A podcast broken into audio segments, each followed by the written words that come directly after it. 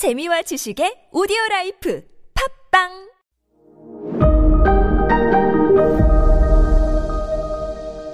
네, 여러분 안녕하십니까. 역사 스토리텔러 썬킴 인사 드리겠습니다.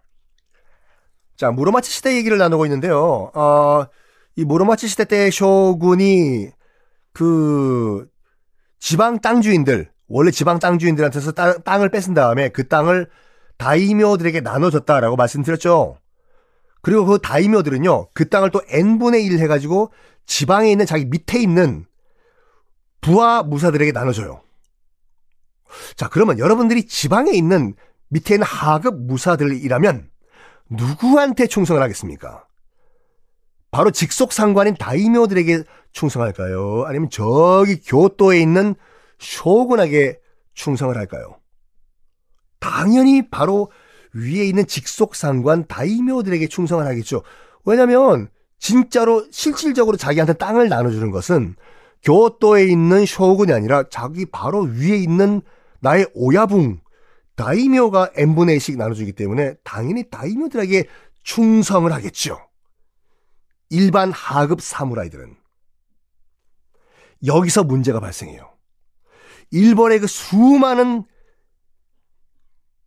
민초들, 일반 사무라이들, 점점, 점점, 점점, 점점, 쇼군이 아니라 다이묘들에게 충성을 하게 됩니다. 즉, 다이묘들의 힘이 점점점 커지게 돼요. 이런 가운데, 그, 쇼군 요시미스가 죽은 다음부터는 무로마치 막부가 급격하게 흔들리는데, 특히 농민 사회가 흔들 흔들 흔들 흔들 흔들 흔들 흔들 흔들 거립니다. 왜냐면 60년에 가까운 그 이른바 남북조 전란 겪었죠. 도와주진 않죠. 내 땅 다 뺏어가죠. 이러다 보니까 어, 어떤 분위기였냐면 각자 도생. 어차피 저기 어, 교토에 있는 덴노 덴노가 있었나? 있긴 있죠. 있죠. 숨만 쉬고 있죠 지금요. 덴노가 우리를 살려주나?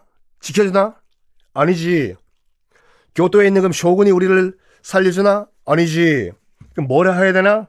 우리끼리 뭉치자, 농민들끼리. 해서 실제로 농민들이요, 향촌제라는 자치 조직을 만들어요. 농민 자치 단체인데, 어, 거의 중앙 권력이 터치를 못하는 수준까지 갑니다. 뭐 예를 들어 가지고 부당한 세금이 뭐 나왔다. 그러면 공동 대응을 하는 거예요. 우리 여신오야 향촌제 멤버들은 그 부당한 세금을 낼 수가 없다 됐어. 이렇게 돼요. 처음에는 약간 태클이 들어갔지만 중앙정부에서 점점점 점점 이 향촌제라는 지방 조직이 커지면서 터치를 못해요. 왜냐? A라는 향촌제와 B라는 향촌제가 또 뭉쳐요. 철이 영이 크로스 같이. 점점 점 점 커지면서 거의 무슨 지방 자치 공동 단체가 되는데 어느 정도였냐면 스스로 그 향촌제 안에서 재판까지 하고 사형까지 내리고 아예 향촌제에서 쫓겨 나, 내버리는 추방령까지 해요. 일본인들의 그 집단 공동체 의식 대단하지 않습니까? 아, 우리 집은요, 우리 학교는, 우리 회사는, 이거 영어로 our school, our house, our family, 그러면 서구권 친구들은 충격받는 거 아시죠? our house 그러면 나도 들어가 살아도 돼요. 우리 집이니까. our family, 우리 가족. 언제부터 너희, 너희 아빠가 우리 아빠냐? 특히 우리 마누라, our wife? 이거 도장 찍어야 돼요. 하여간 이런 집단 공동체 의식이 이때부터 향촌제가 만들어지면서부터 일본에는 등장을 합니다. 이 향촌제가 슬슬슬 덩치가 커지다 보니까 세금 감면해달라! 고리대금 폐지해달라! 각종 주장들을 하기 시작하는데 쇼군이 이제 겁이 난 거예요. 뭐 향촌제라고 해봐 향촌제라고 하지만 안에 있는 뭐 멤버들이 뭐 5만 명, 6만 명 이렇게 되니까 그 5만, 6만이 뭐, 야, 우리 요거를 안 들어줄 경우에 그냥 교토에 가서 확 불질러 버린다! 일단 쇼군은, 어, 진정하라 됐어, 진정하라 됐어. 농민들, 너희들 말 들어주겠다. 해요.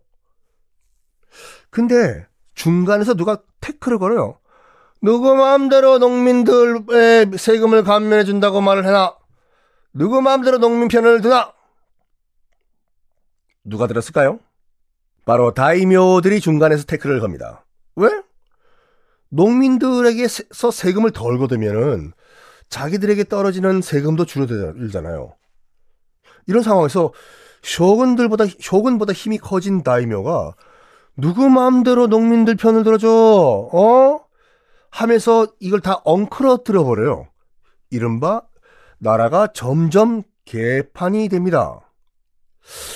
이런 가운데 이런 가운데 쇼군의 권위가 땅에 떨어지는 사건이 하나 발생을 해요. 때는 1441년이었습니다. 그때 당시에 쇼군은 제6대 쇼군 요시노리라는 쇼군이었는데, 어, 다이묘의 백으로 쇼군이 된 쇼군이에요. 다이묘의 백으로 쇼군이 된 쇼군. 즉, 그 말은 허수아비란 말이거든요. 원래 스님이었어요. 그 머리 깎고 이제 스님이 되어서 이제 절에 들어가 있는 상태였는데 그 앞에 있던 쇼군이 갑자기 사라지는 바람에 죽는 바람에 얼떨결에 다음 쇼군 노해 해서 절에서 나무아미탑을 하고 있던 스님을 다시 환속시킨 다음에 쇼군에 앉혔어요. 다이묘들이 회의를 거쳐가지고 그게 제 6대 쇼군 요시노리인데 아, 권력이란 게 그런가 봐요. 일단 머리를 다시 기르면서 이 쇼군 역할을 하다 보니까 슬슬 권력 욕심이 난 거야. 슬슬 권력 욕심이 난 겁니다. 내가 실질적으로 권력을 내가 되찾기 위해서는 뭘 해야 되냐? 맞다. 저 다이묘들을 내가 확 길을 꺾어야 될 것 같아. 어? 아니 원래 원래 저 다이묘는 나 쇼군 밑에 있어야 되는 거 아니야? 어? 어허, 안 되겠어. 그러면서 실제로 이 요시노리 쇼군, 아, 전직 스님이시죠. 말 안 듣는 몇몇 다이묘들을 시범 케이스로 죽여버립니다. 우리가 영화에서 그렇게 많이 봤던 닌자를 보내가지고. 하이! 자, 죽어라! 아야! 다이묘들도 가만히 있을까요? 전면전 들어가는 거예요. 아니, 저 스님을 진짜 쇼군으로 만들어줬더니 뭐 어떻게 어찌고 어찌? 그래가지고 전면전이 시작되는데 사실 전면전에 들어가기도 전에 백 주 대낮의 다이묘들에 의해서 요시노리 쇼군이 암살당합니다. 자, 뒤의 스토리는 어떻게 될까요? 다음 시간에 공개하겠습니다.